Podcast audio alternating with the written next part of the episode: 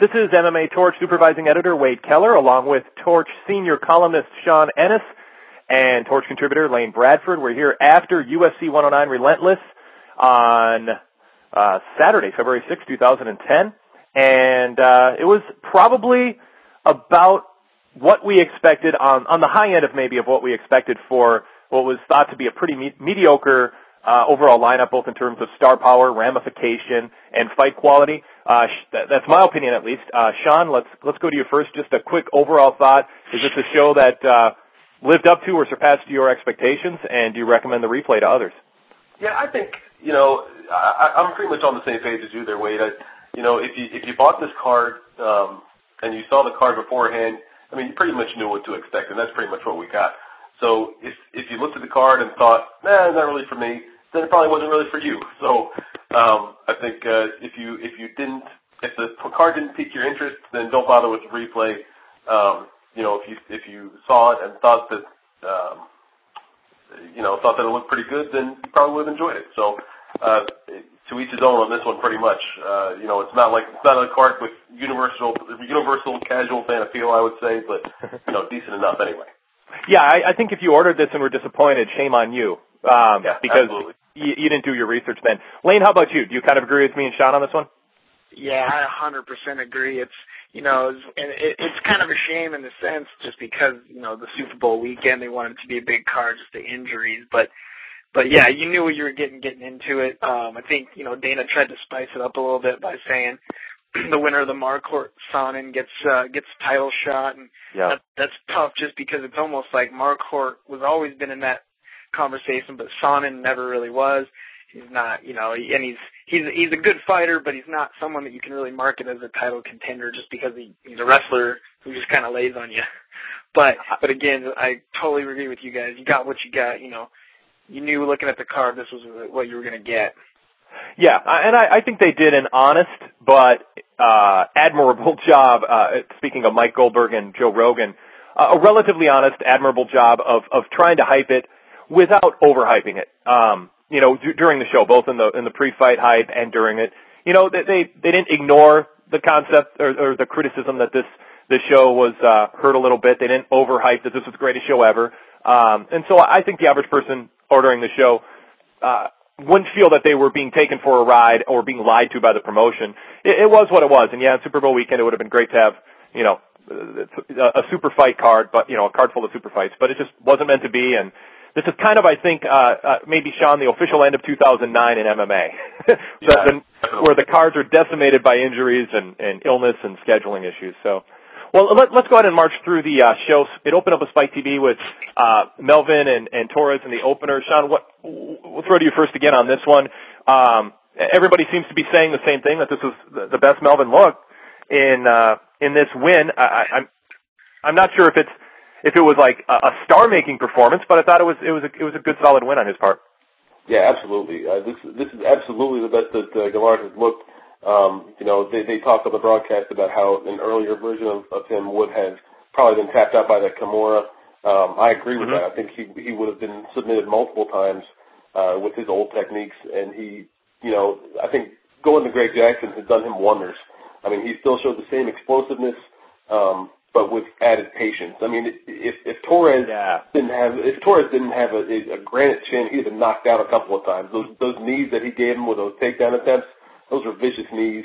Um, kind of reminded me of the the Hermes Franca uh, Sean Sherk fight when when Franca kept giving those knees and, and Sherk you know never even moved. But um, you know, kind of similar there. Uh, but Guillard looked really good, and this is the kind of fight that you have to be able to win you know, if you want to be able to move up in that division because you're not going to be able to knock everybody out. So, uh, good, good win for Guillard and Torres actually was, was pretty good too. I, I was impressed yeah. by him as well. I, I, what do you think the ramifications are, Sean, for Torres uh, with with the loss here? Is, is it did he look good enough that it, it's not it's not a setback? Definitely, definitely. Uh, yeah. You know, a, a guy that looks competitive in his octagon debut is always going to get a second shot. You know, yeah. he didn't look like he was uh, starstruck or anything like that. You know, he fought his fight um, and kept taking to Guillard the whole time. Didn't get frustrated enough to, to kind of back off and slug with him. Uh, so it was it was a good showing for him. And, Lane, one thing that I thought impressed me too is Guillard afterwards didn't say, "I want a title shot." he said that he believes he's on pace for a title shot in 2011. It seems like you know it, it seems like he's got a good idea that he needs to travel a little further before he is in title contention. Uh, your thoughts on this fight? Yeah, I, I agree, and especially Sean too. And, and one thing about him looking as good as he he's ever looked, and that and Rogan kind of said, well, I don't know about that. Maybe he, you know, Jackson meant since he's been training with him. But I actually disagree with Rogan and agree with you because, you know, and and he did kind of touch on a little bit, but Torres with you know the jujitsu background he had, and and I've seen him fight before, not on the UFC. A lot of people don't know who he is, but he's a he was a very tough opponent, and I think that he did look good. He was taking, he pressed the action, he took him down a lot, but but Guillard just got right back up and looked really good. And and I agree with you too when you say it's good that he's saying, and you know it's a goal for him in 2011, and he says he's starting his whole career over, and and uh, only counting what's going on now. He's with Jackson. I think he's. I think, and Jackson's a great camp, and we everyone knows that. So yeah. you can only you can only get better going to, with Greg Jackson and all the other fighters that he he's training with day in and day out. Uh, Sean, final thought on this fight. Who, who's next for uh, both of these fighters? Oh man, I, I think um, Guillard might get himself a uh, kind of a showcase fight next. Um, yeah. And it's hard to it's hard to bring anybody to mind right now. I think he might get someone on his way out of the UFC. Um, someone that he can kind of make quick work of um, and knock out. Uh, whereas Torres, uh, I think he'll he'll probably uh, hang out on another undercard um, against a lower level guy, or they'll maybe they give him like a Mac Danzig type um, because yeah. I, I think uh, I think he could probably handle someone like that uh, and uh, and and look good doing it. So I think that they, they both get winnable fights in their next fights, um, and they're they're both kind of on their way up very uh, smooth transition as we move to uh, Mac Danzig against uh, Justin Buchholz. What what Lane? Let me throw to you first on this one. I, I don't. This is another fight where I, think you didn't necessarily have a strong winner, even though there was a winner. Um, it was close, but I don't think we learned a ton about either fighter in, the situation. What do you think? Yeah, I agree. I, I, uh, you know, the talk. I, I, I never really got to see Buchholz fight before. I knew he trained Faber, which you know gives you an idea. He, you know, he sees a lot of good stuff, but I've never see, really seen him. Uh, we've all seen Mac Danzig, of course. We didn't know what to expect of him, but with him coming out saying that he doesn't belong in the UFC if he can't beat Justin Buchholz, I sure expected him to to fare better than he did. There was a lot of time he looked, you know, he got caught a couple times where it looked like he could have gotten finished, but Buchholz just didn't finish him.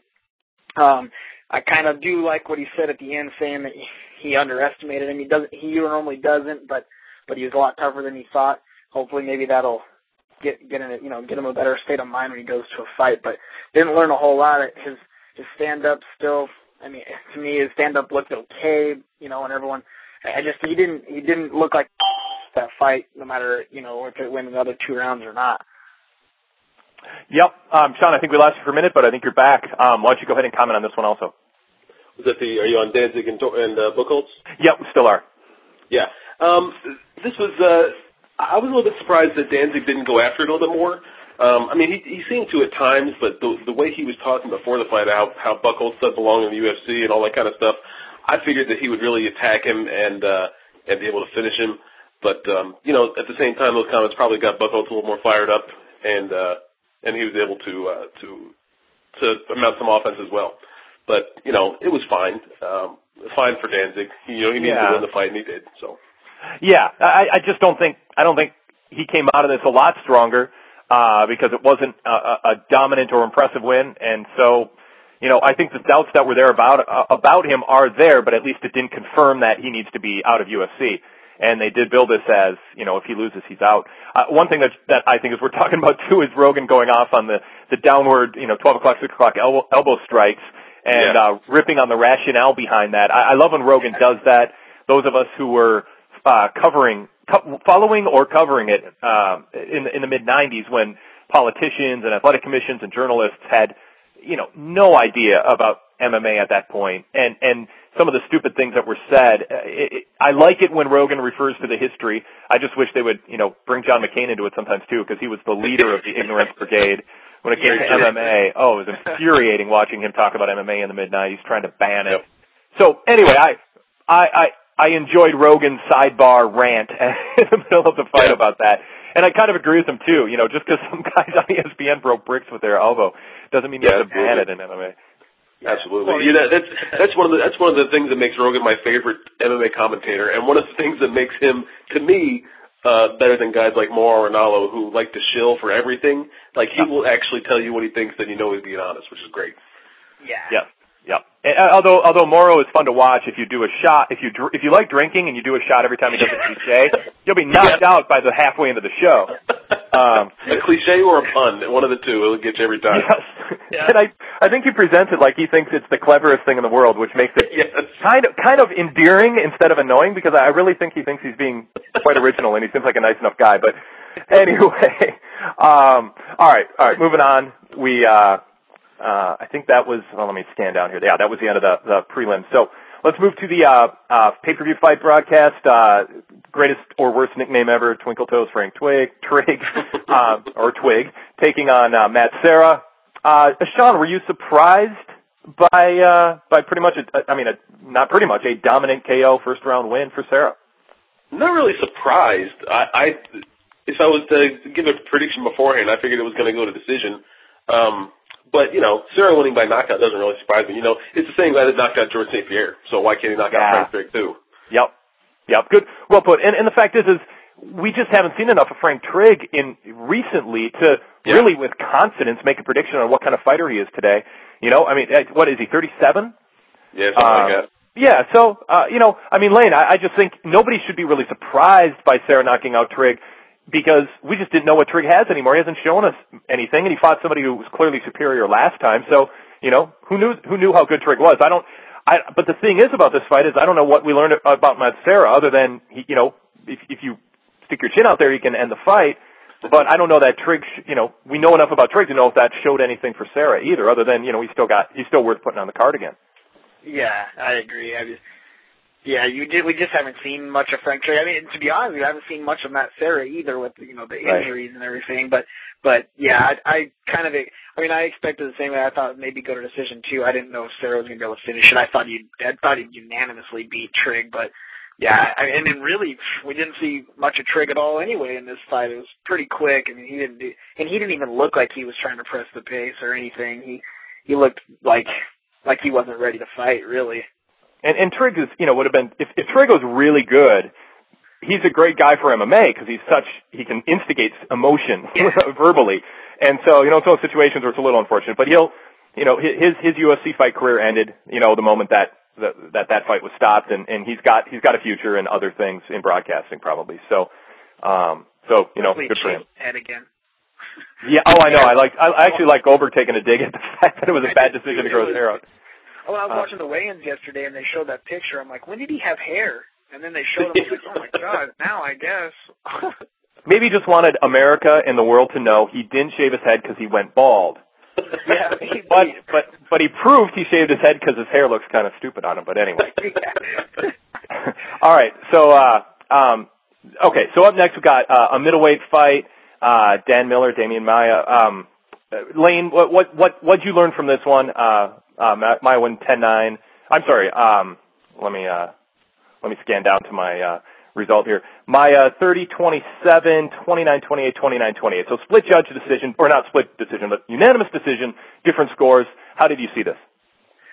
I, I saw. I mean, I saw it pretty unanimous as well. It's just it's one of those fights that I, I think it's kind of tough for those people that get branded a certain type of fighter just because like he wants you know Demian Maia is such a world class jiu jitsu artist that he wants to prove that he needs I mean and he does have to be well rounded but wants to prove that he's you know learning other trades and he's he's getting better at stand up which which he has gotten a lot better he doesn't look as stiff but it's just one of those things that he almost unless your your bread and butter isn't working you should probably Yeah. stick to it because you know the first two rounds or well the first one wasn't so bad but the second round was was pretty tough to watch and and the third wasn't real great either it's just one of those things that you know he, he wasn't getting stuffed on a whole lot of takedowns Mhm. if you took him down you know he probably would have submitted him So he just wanted to prove that he, you know, and he, he even admitted it that he probably should have took him down the first two, but his his game plan was to stand up and show his his improved striking, which is just one of those things that, you know, it's great that he's improving it, but unless you have to use it in a fight, I think you should just stick to your bread and butter. Yeah, it, it came across like a fight that wasn't technically bad, but it it was two people standing who just don't specialize in that, and it came across as sparring about 85% of the time. And this is actually where I wanted to channel uh, Mauro Ranallo for to say uh, you know, this is a cure for insomnia, or it's as, as exciting as watching paint dry. You know, I just, I was, because you know, even Rogan was taking a dig, saying it looked like amateur kickboxing, but only Mauro yeah. could could really do this justice.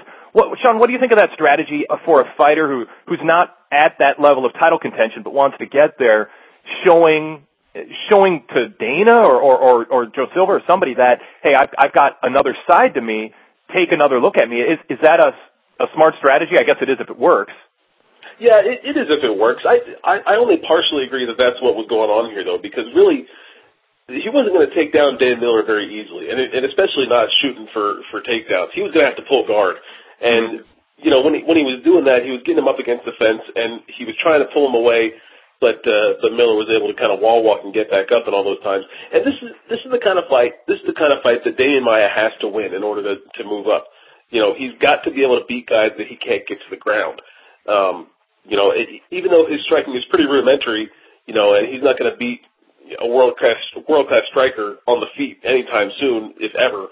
Um, you know, he's got to be able to beat a guy who can stuff his takedowns and who can nullify his uh, his pulling guard, which is what Dan Miller, you know, is pretty much custom made to do. Um, and really, a guy like uh, Chael Sonnen, uh, when he fought Chael Sonnen, he was able to pull that guard and uh, and submit him. And had he been able to do that against Dan Miller, I think he would have. Um, but uh, but Miller, yeah, but but but Miller was able to to kind of uh, nullify that a little bit, and and uh, I think this was more um, out of necessity than than by design that that Maia took this game plan. I could be yeah, wrong, but that, that's what I thought. Yeah, no, no, good case you made there for that. Where, where do you think both fighters are? What are the ramifications of this fight for both fighters, Sean?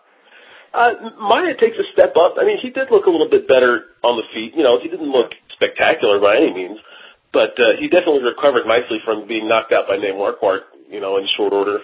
Um, Dan Miller, you know, he kind of remains in the middle. Um, yeah. He's he's better than the entry level UFC guys, but he's he's clearly not in the elite level yet, um, where your uh, your Marquardts and your Sonnens and your uh, basically your Maias are. Um, you know, he's he's not quite in there yet, but he's he's definitely got potential in order to get there. He's got the good wrestling base, um, and uh, and you know, maybe he fights a guy like Yushin Okami next and, and sees what mm, happens yeah. with that. Yep, yep. All right, let's. Uh, they inserted a prelim fight here: Brian Stann and Phil Davis. Um, uh, Lane, your your thoughts on, on what we saw from Davis here? You know, exactly what I expected out of a national collegiate champion. He's just a great wrestling base, and he looks way bigger than Brian Stann. And Brian Stann's a big boy.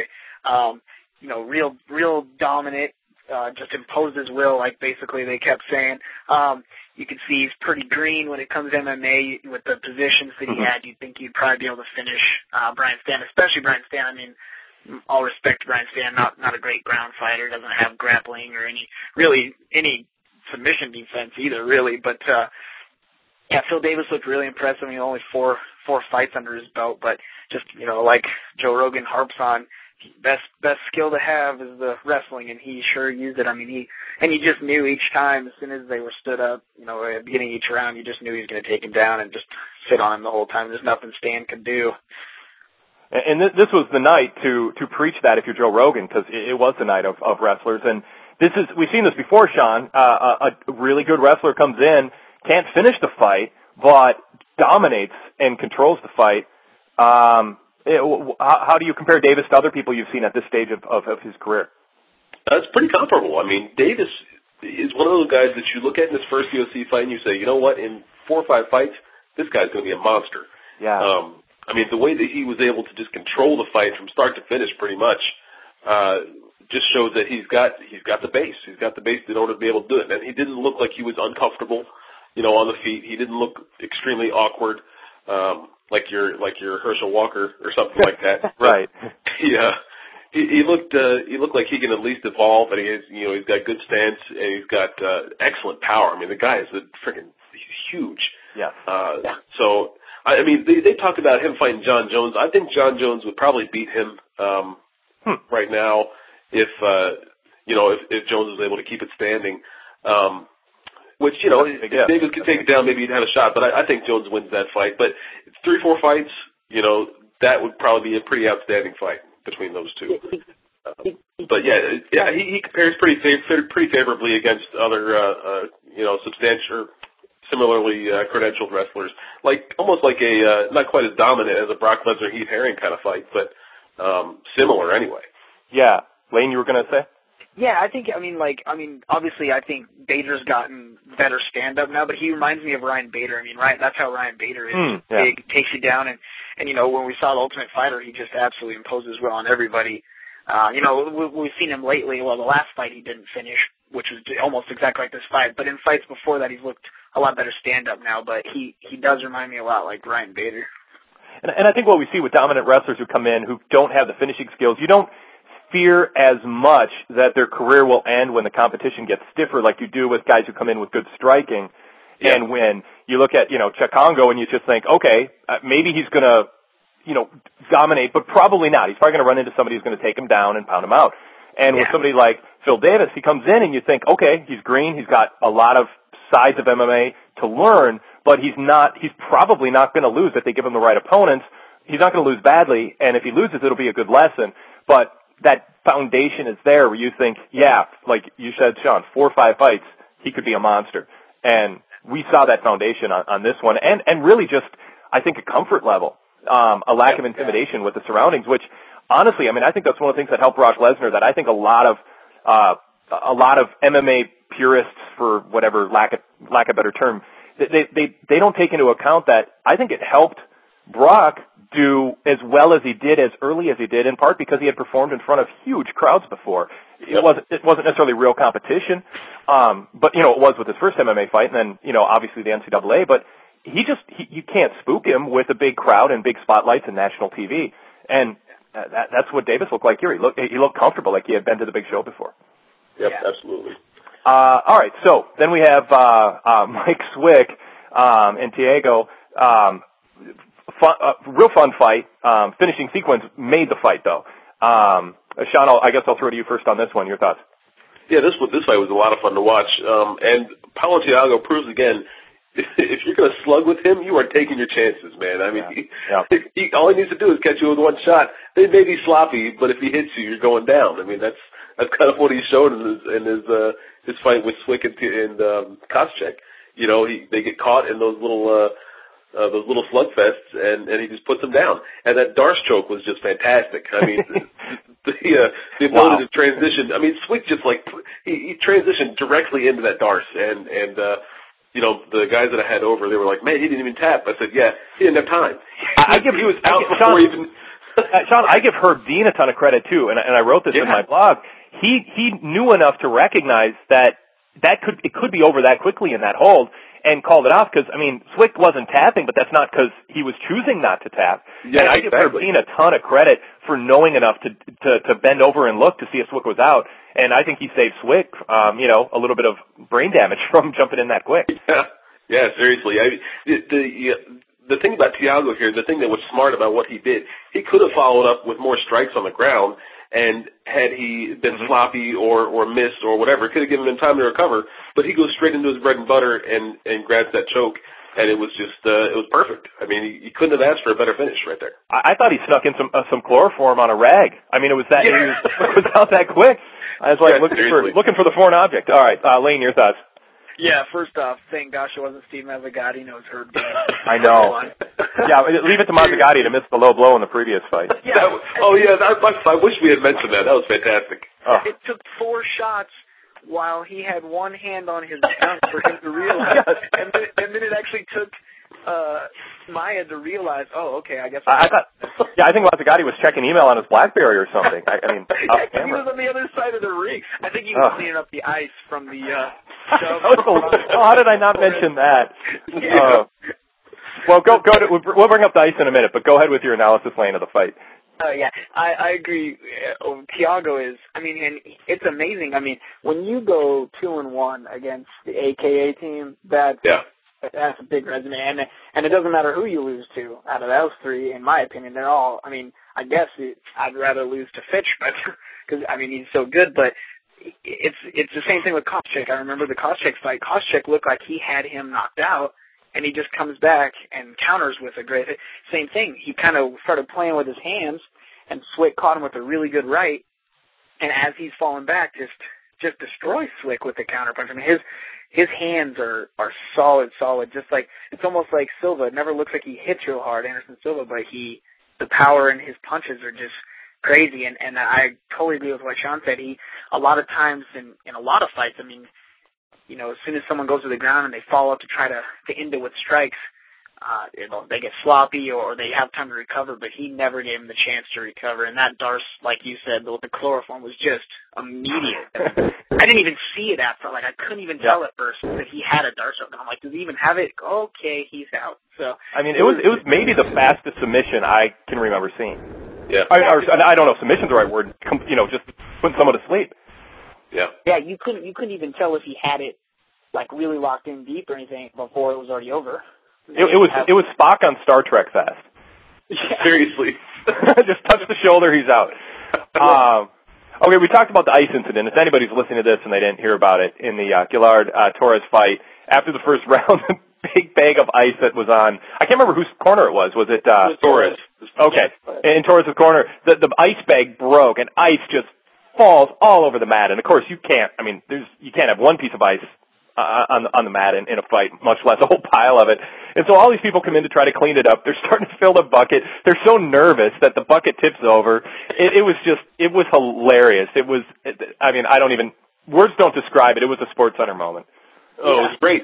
It was like I loved it because you know this is the Las Vegas Athletic Commission or the yeah the uh Nevada Athletic Commission, which is you know probably one of the best top two in the country, and they're they're rushing in there like Keystone cops knocking over the bucket. They can't do anything. They're getting booed and they're like flustered. They run out before they even get all the ice out of there, and Rogan's Rog- yelling at them. Rogan's yelling at them. You didn't get all the ice. Where are you, where are you guys going? Where are you guys going? It was Oh. like ah. Nick Rogan's dog or something. I mean, he was so upset about it. And like for 30 seconds into the fight when they restarted, I still see pieces of ice in my foot. that was fantastic.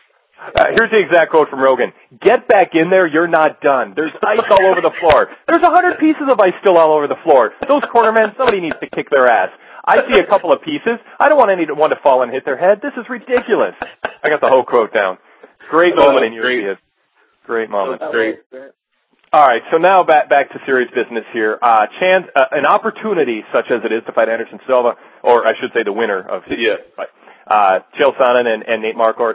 Um, Lane, uh, what do you think of this uh, dominant, uh, semi-dominant performance uh, for a wrestler? We had a few moments for Marquardt in there, but uh, what do you think? Well, it was, it's funny, me, uh, you know, Marquardt being, you know, training in Denver a lot and stuff, and I'm from Denver. Me and my friend are pretty high on him, and he had texted me, "Do you think Sonnen has any chance in this?" And you know, I said, "Well, I always give him a fighting chance," and he said, "I'll give him point zero one chance." And I said, "Well, I give him a lot of respect, but I was like, you know, I think so too. Nate Marquardt's so well rounded, but Rogan commented on it when Marquardt said, "Everything he does, I do a little bit better." I agree with him 100% except wrestling and and if you can't stop a takedown against a wrestler, you're not going to win the fight. And you know, I I was I was surprised but I wasn't. I you know, I knew Sonnen had it in him and I knew if Sonnen's going to win this fight, it's going to be exactly that way. 3 rounds of in ground and pound.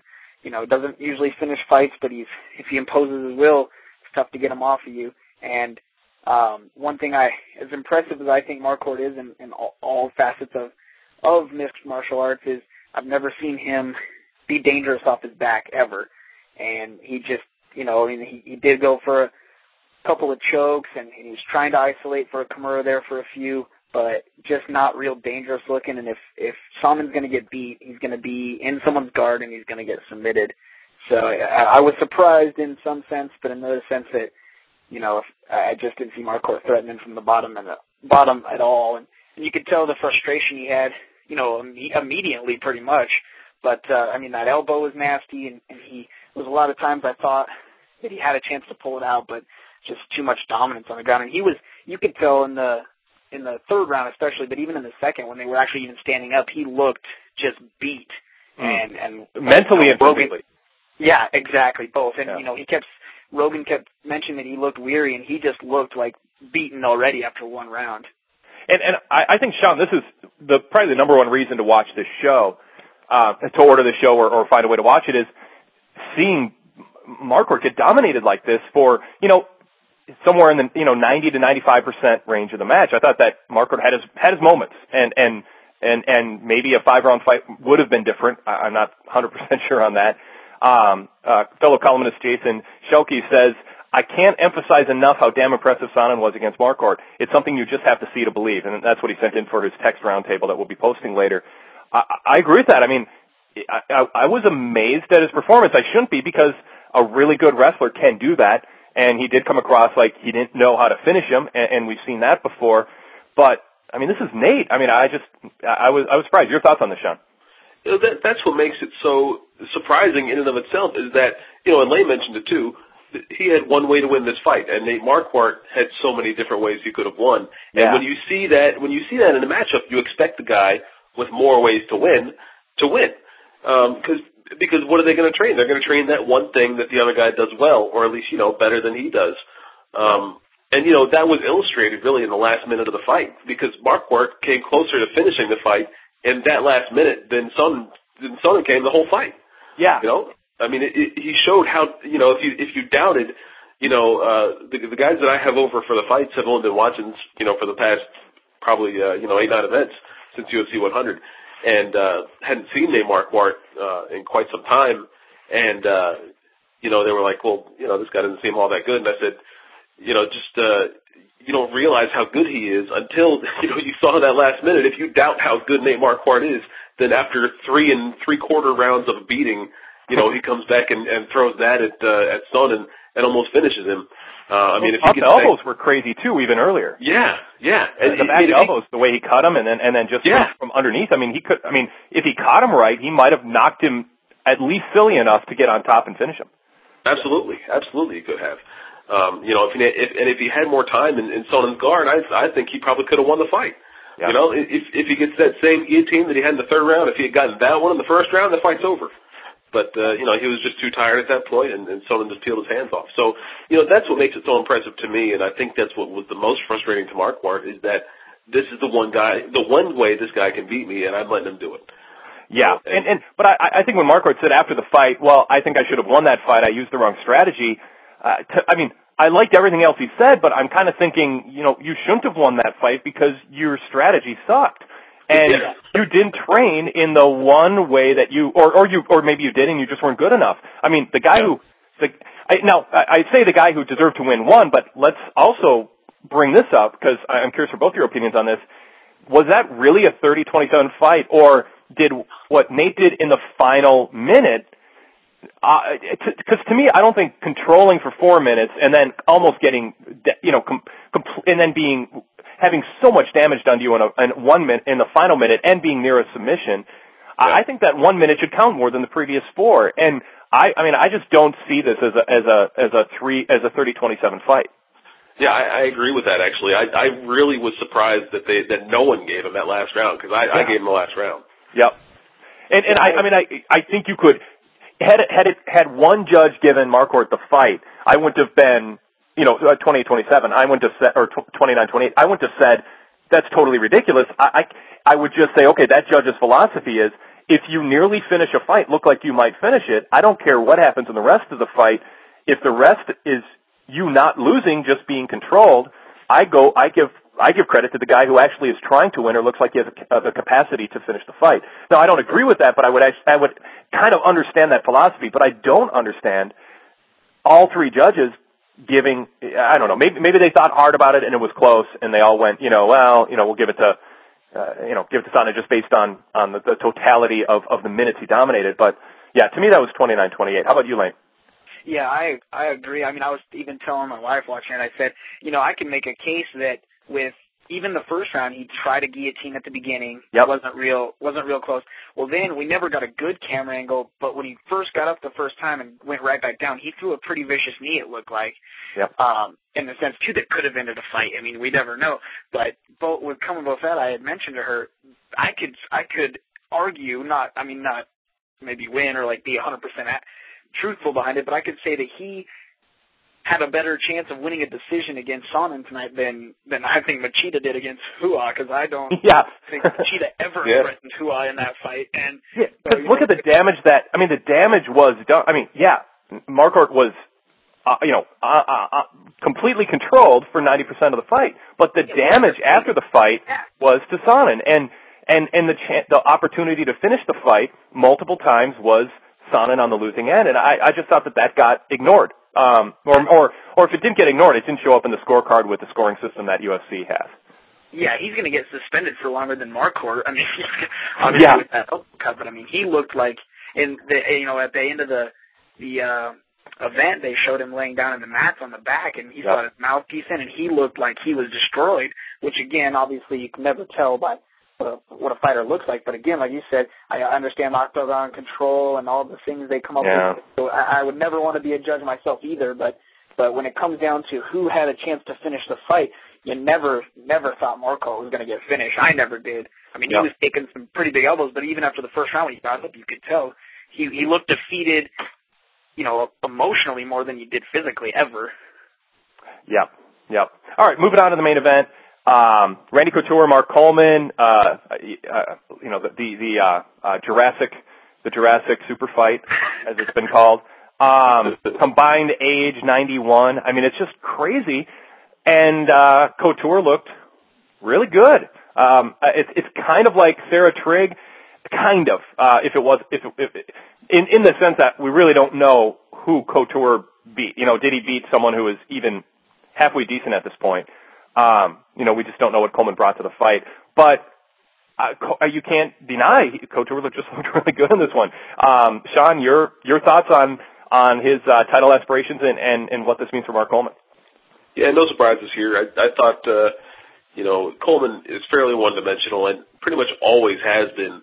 You know, even if Coleman was as good as he, you know, even if Coleman, if Coleman was as quick and as good as he used to be in his prime, I think Couture wins this fight. Yeah. Um, maybe you know, honestly, maybe not Couture at UFC 17 uh, when they were supposed to fight, but I think Couture now beats that Mark Coleman. Wow. Um, yeah. Just because of just because of how multidimensional he is and how how much he has evolved uh, as opposed to Mark Coleman, because Coleman has has stayed the same and used his same game plan, uh, you know, since the very beginning. Um, so you know, nothing uh, nothing shocking here at all. And it's it's funny because um, you know, they mentioned this during the broadcast that this is the best Couture striking has ever looked, and it really was. I mean, yeah. it was against a really slow guy, but still, yeah. that that affords you a chance to to to to practice what you do in the gym without ram- as many ramifications as if he was in there against you know Anderson Silva or somebody you know somebody who can, absolutely you know make you pay for that. But he did look really good. I, I thought Rogan. I liked Rogan's analysis too. That that it, it's not just all of Couture's experience and how hard he trains, but the science with which he applies nutrition and I mean, he, he I thought Rogan was going to say this and he didn't. He started to. When you get older, you have to do other things better than you do when you're 25 or even 35.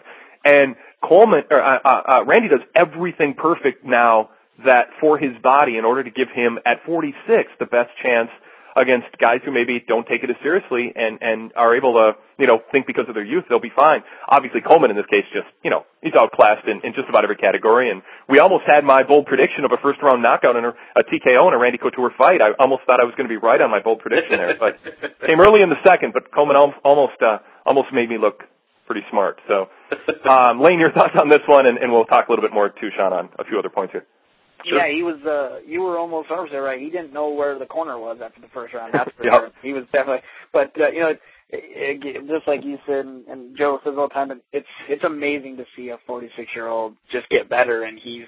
I mean, I, I agree with with when you say. I mean, Mark Coleman. Yeah, he's one dimensional, and he's he's a lot slower than anybody else you're gonna put him in the ring with, but or octagon with. But um he still looked real impressive, and I, just just no one better than Couture dirty boxing and and holding someone up against a cage. It's it's really uh, impressive to watch. I mean, he did it to Vera for you know, and Vera's a young guy who's fought heavyweight too, and it just it's ama- it never ceases to amaze what that guy oh. can do. But but and, and he says afterwards, I've had three fights in seven months. I love fighting this often.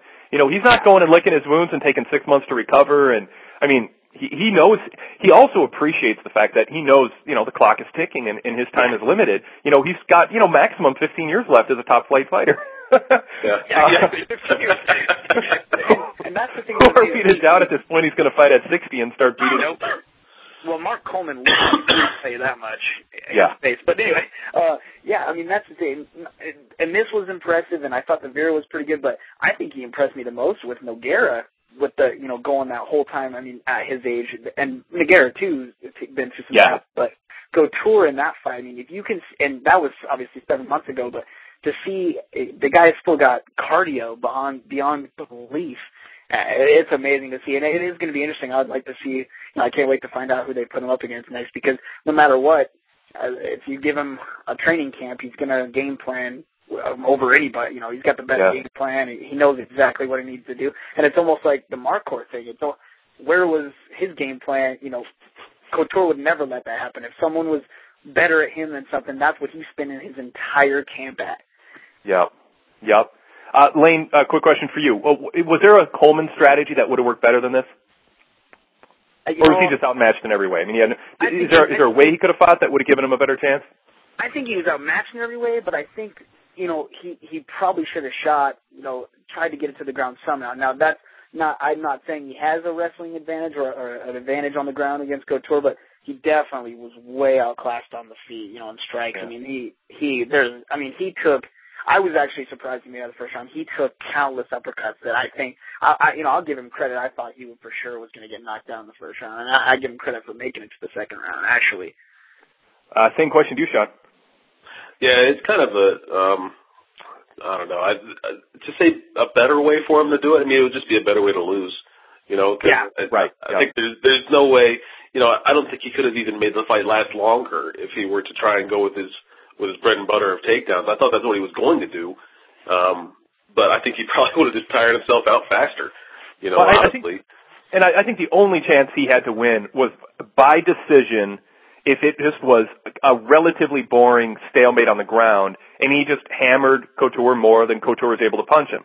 And, and, and it turned out to be, you know, 29-28, kind of, you know, not a great exciting fight and he just got in a few more shots on the ground. That was about the only strategy that I think he had a chance, especially after the first 30 seconds of the fight. We could tell Couture was just outclassing him on his feet. But I, you know, how does he get to the ground where he's, you know, able to pound on him? I mean, I just don't see that happening against Couture. Yeah. So, you know, we, we saw the fight that we, that people should have expected, um, in this one.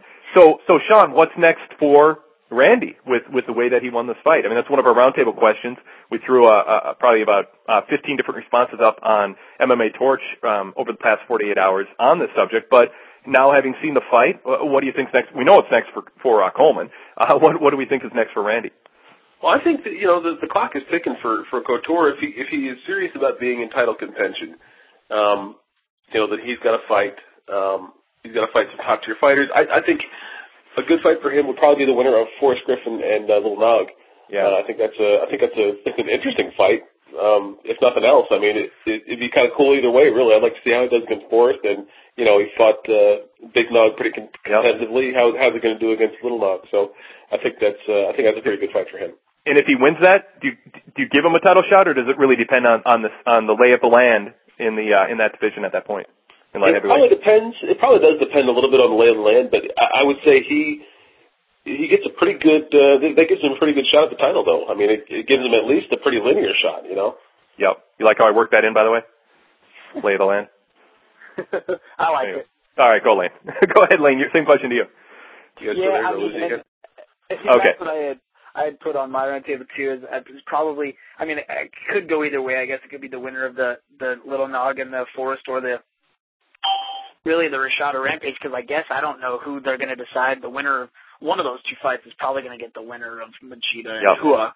But uh, I, so it just kind of depends, I guess, on who they decide, and he'll probably get the winner of them. But I I actually think if if uh, you know, he gets the winner of whatever of those two fights and he wins, I'm pretty sure he'll probably, you know, I guess it does depend, but I, I don't see it going anywhere else but getting a title shot after that because they're probably going to have. I, my guess is they'll have Rashad and Rampage winner get the winner of Rua. Uh, so Yeah. I guess after that you're gonna he's I, if he wins against whoever wins against Little Nog and Griffin, I could see him getting a title shot again, or a title shot in a light heavyweight, I should say. Now afterwards, Coleman gets interviewed, and uh, conveniently Tito Ortiz taunts him from ringside. Coleman walks away from the interview, throws some f bombs at him, says "Anytime, punk." Um, I, I, sorry, I anything Tito's involved in, I get suspicious. Uh, I think it's a marketing machine kicks in. Um, this just seemed really convenient. Now, I'm not saying Coleman is in on it because they might think, oh, you know, there might be somebody backstage whispering to Tito, you know, go hype this next fight.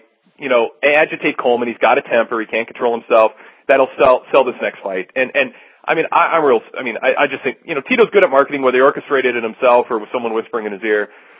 Tito's marketing himself because he's not a title contender and he wants to be in a big money fight that draws. Um, maybe you like it, maybe you don't. It's it's a side of, of MMA. Um, Sean, your thoughts on uh, on on that little pro wrestling angle? Yeah, I, I think uh, it's a smart move by Tito. You know, um, just like for, for himself, for himself, yeah, for himself, yeah. for himself. He's he's a calculating guy, just like you say, and you know, there's not necessarily anything wrong with it, but uh, it, it can it can wear on you if if yeah. you see it too often. But you know, it's I, I think it's a good fight. I mean, I, I mentioned it when in the roundtable as, as well that I thought uh, whoever lost the fight, you know, probably would be a good opponent for for Tito, Tito Ortiz. You know, he's going to fight Chuck Liddell and probably lose again, and we'll see. uh we'll see if he's if he's got really anything in him. If he can't, if if he can't beat Mark Coleman, I'm sorry, but I don't know. I don't know where Tito goes from here. You know. Yeah. Well, I, I think they'll have Coleman on. I, I think the, the the crowd will be on Coleman's side. I mean, I think Tito's oh, yeah. kind of turning himself, turning himself heel and and and relishing in that. Lane, what what do you think of this little setup? You know, it's. uh I agree with you. You know, Tito, everything Tito does is calculated, but you know, he's been he's mouthing an awful lot about Coleman having to pull out of his fight, and I think it's hilarious considering how many times we've heard Tito being hurt, and um, and he's hurt, and I've been a 100%. Oh, but now I'm hurt, so yeah. I think that's kind of funny. But uh, you know, like you said, he's tr- he he likes being the bad guy, really. But uh, Tito's, yeah, Tito's I, 100% when he's selling the fight, and he has a really bad injury as soon as he loses a fight. And it happens every time, and it's a tired story. It's it's it's really unbecoming and unprofessional. Uh, and I thought the, the third round of that Forrest fight was was as as it was just orchestrated and, and worked, and and and I thought disgraceful for the sport. But and, and I thought a bigger deal should have been made out of it. Yeah, I 100% agree. I mean, they and it was talked about on here. You know how they kept saying, "Oh, he's never." he said he's 100%, and they hyped it, you know, during the prelims, and they, yep. they hyped it the whole time during the, the pay-per-view about how he's never been healthier, he's never felt better after his back surgery, and then as soon as he gets out of the fight, you know, and Forrest Griffin's actually my favorite fighter, and it actually angered me for him to get on the mic and say, "Oh, we come out here and we hurt," which yeah, I know. I, I get that, but at the, I, I totally get that. Everyone comes out there hurt, but don't stick up for Tito. He does. It's the same story every time with Tito. So, um, yeah, I figure that they're probably gonna, you know, that's who he's gonna get after he loses to Chuck Liddell. like you said, I Chuck Liddell, but uh, we'll we'll see. But who? I mean, and, and to be honest with you, who knows if, you know, if Mark Coleman's even fighting? Then I mean, he's still got to go for the, you know, the show I mean, I don't know. Uh, to me, Mark Coleman look like I had said. I think he still physically looks in good shape, but in his face, he looks way older. looks like a, a the, the I, I'm trying to think of what exactly, but like a Mad Magazine caricature of a boxer who loses. He just yeah. he's just oh um yeah I I I'm sure his daughters love him, but uh, that would be scary to look at him, you know, in the morning when you wake up if that's your dad waking you up. Hey, how you, you know? So but anyway, that's I, don't, I hope that wasn't a cheap shot because I didn't mean it to be. But um, no, but yeah, he's he's a scary looking dude right now. Yeah. Um. All right, so so then we move on to uh, the, the the final match on the pay per view, the prelim, and I'm glad they aired it because um, I, I wanted to see this. Um, a, a, a, a famous a famous Gracie family walks in, and and I, I don't know, it's a weird it's a weird thing, and, and with I don't know, I I I can't put words to what happened here. It uh, Joey Beltran just upsets um, how, let me get his name right. Hol, Hol, uh, Hollis Gracie. I was totally. I think, I think they were saying Hollis. Hollis. Yeah, okay. They were saying Hollis, but I don't yep. Know, then they were saying that's his dad's name, but I thought it was pronounced Hollis. Well, see, I read names so much more than I say them, so I butcher pronunciations, you know, anyway. Um, but Hoy, it's Hoist, so I assume Hollis. So, anyway, he comes out there, and I mean, it was I, to me the, the the best part about this was Rogan's commentary because in the opening seconds he gets him down, and, and Rogan's just talking as if Gracie's just going to play around with him, and it's like a cat and a mouse. A cat. I mean, a, if you've ever seen, I've seen my cat play with an injured mouse before, and it's just cruel, and and they drag it on, and you just can't believe that you know this is your pet, and how cruel this. And and that's what Rogan's talking like. You know, Gracie's just gonna mess with him. If he didn't finish him in the first 30 seconds, because he chose not to, and you know he knows he's got several minutes to do this, and he'll pick a spot to do it. He wants to do it, uh, create a highlight film. I mean, I'm only slightly exaggerating. About a minute and a half into the fight, Gracie gasses completely, and Beltran starts pounding him. And by the time this thing, it, it got to the second round somehow, and a minute and a half into it, Beltran KOs him, or, or gets a TKO win. And and uh, Gracie, I mean, the, I was trying to figure out how to describe this for people who didn't see it, but if you've ever drank way too much on New Year's or something, and then you get up two hours into your sleep for some reason, someone wakes you up, and you don't know where you are, and you are rushed, and you're trying to figure out where the bathroom is. That's what Gracie looked like after this fight. He didn't know where he was. He looked nauseous. He looked like he had just been woken up, and it looked like, I mean, I literally am wondering if he was drugged before this fight. It was one of the weirdest performances I can remember, and the fact that it was this, you know, upset and all this buildup, I don't know. Um, Sean, how did I do in describing it? Uh, that's pretty much how it went. I mean, I, I was I was actually pretty surprised that they showed it because I figured when when I saw this fight come up on the screen, I was thinking, okay, well they're going to highlight this new Gracie kid, and uh, you know he's going to be he's going to submit this guy in about ten seconds, and they'll say, hey, the Gracies are back in the octagon or whatever. Yeah. And uh, boy, it was like the exact opposite. I mean, he looked awful.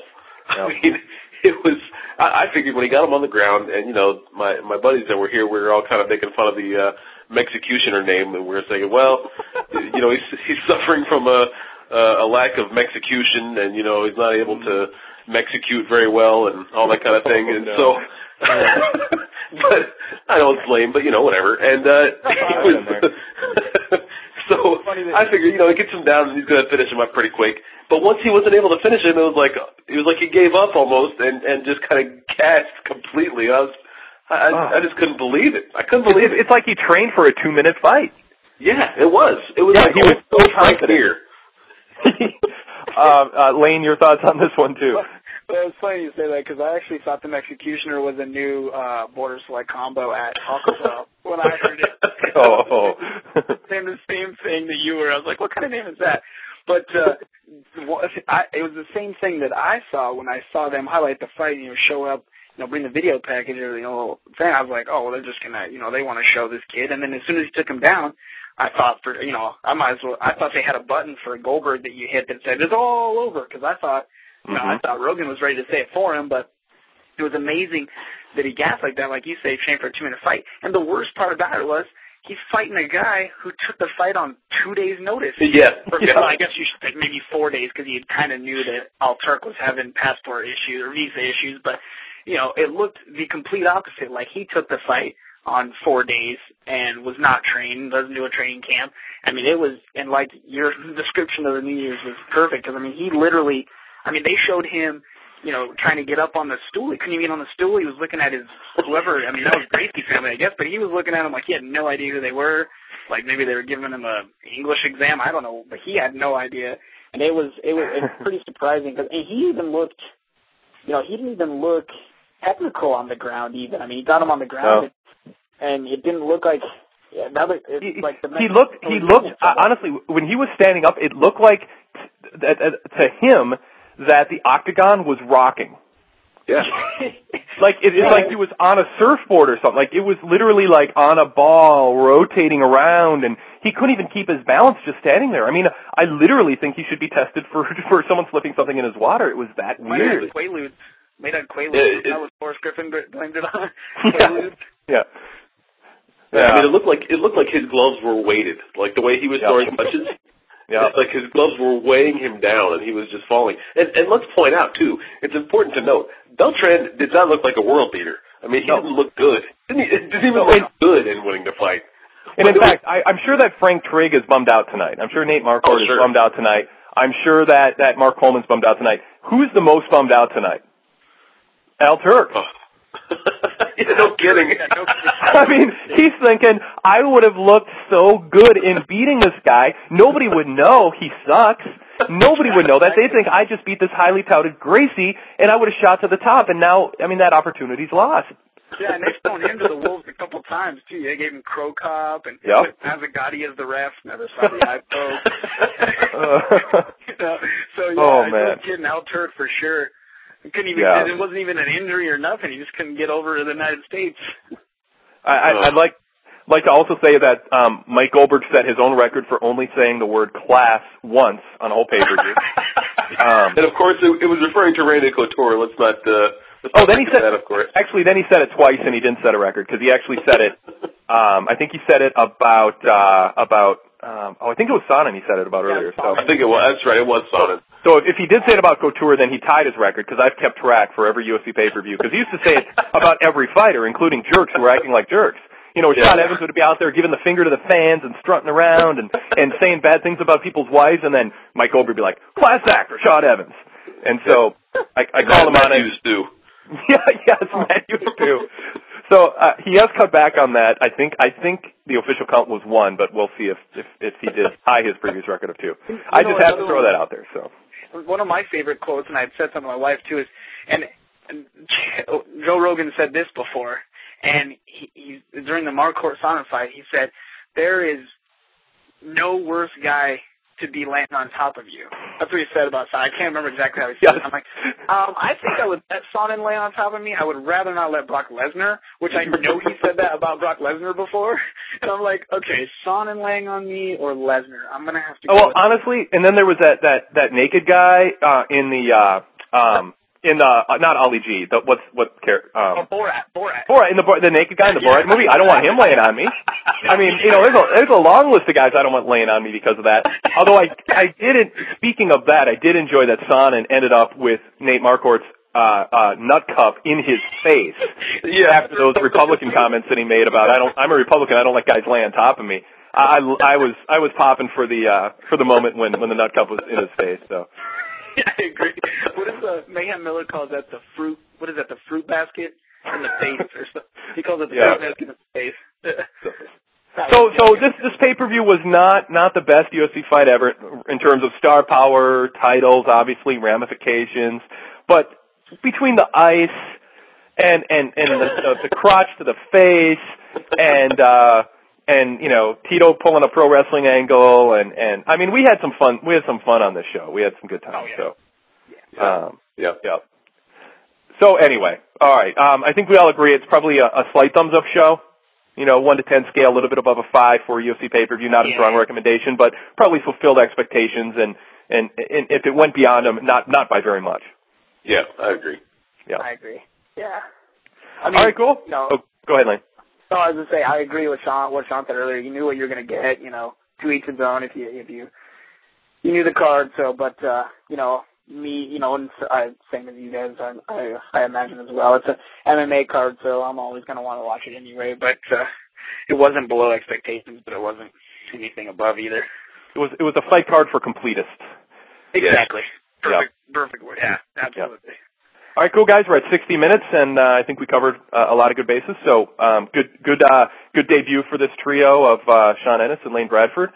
Thanks to all the MMA Torch listeners for joining us today. Uh, be on the lookout because uh, Jamie Penick will be hosting another roundtable with at least two other MMA Torch contributors, which will be available within a matter of hours on Sunday, on Super Bowl Sunday. So we'll give you a double dose of roundtables after the show. Figures we'd pull out two roundtable reviews for one of the, you know, well, at least it wasn't the, uh, last show, but um, but they gave us some good stuff to talk about. So um, thanks to everybody for listening, and thanks for support of MMA Torch. On behalf of Sean and Lane, this is MMA Torch supervising editor Wade Keller signing off.